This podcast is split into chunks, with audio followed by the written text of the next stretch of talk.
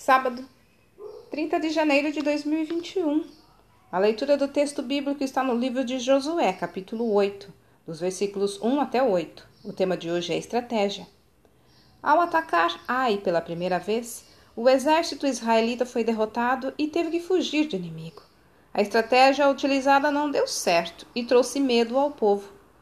Tudo isso aconteceu porque um homem, Acã, resolveu tomar para si objetos que Deus tinha mandado destruir quando Jericó fora conquistada. Sua desobediência resultou naquela humilhante derrota. Em Josué, é relatado o segundo ataque a Ai, agora bem sucedido. O que aconteceu de diferente? Eles foram obedientes e usaram a estratégia dada por Deus, uma emboscada muito bem planejada. Tinham que seguir as orientações divinas, confiando que desta vez daria certo além da garantia de que não seriam derrotados, receberam a permissão para ficar com os despojos. Logo no início do texto, Deus animou Josué. Estaria com eles na batalha, por isso não precisavam temer. O pecado, a desobediência à ordem divina, já tinha sido revelado e punido, e agora o povo estava pronto para derrotar o exército de Ai. Os israelitas demonstraram que aprenderam a lição pois fizeram conforme Deus os orientou.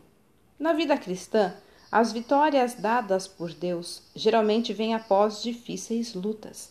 Quando aprendemos que as estratégias divinas são as mais sábias, precisamos obedecer seguindo tudo à risca e avançar com fé.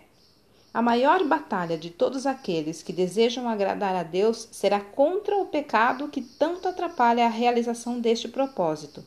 Para isso, Precisamos ler a Bíblia constantemente para dela retirar as orientações necessárias e as estratégias certas para cada ocasião.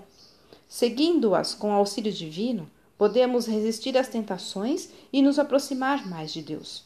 Provavelmente não usaremos emboscadas para conquistar cidades, mas precisamos de sabedoria e entendimento vindos do alto para viver conforme o Senhor espera de nós.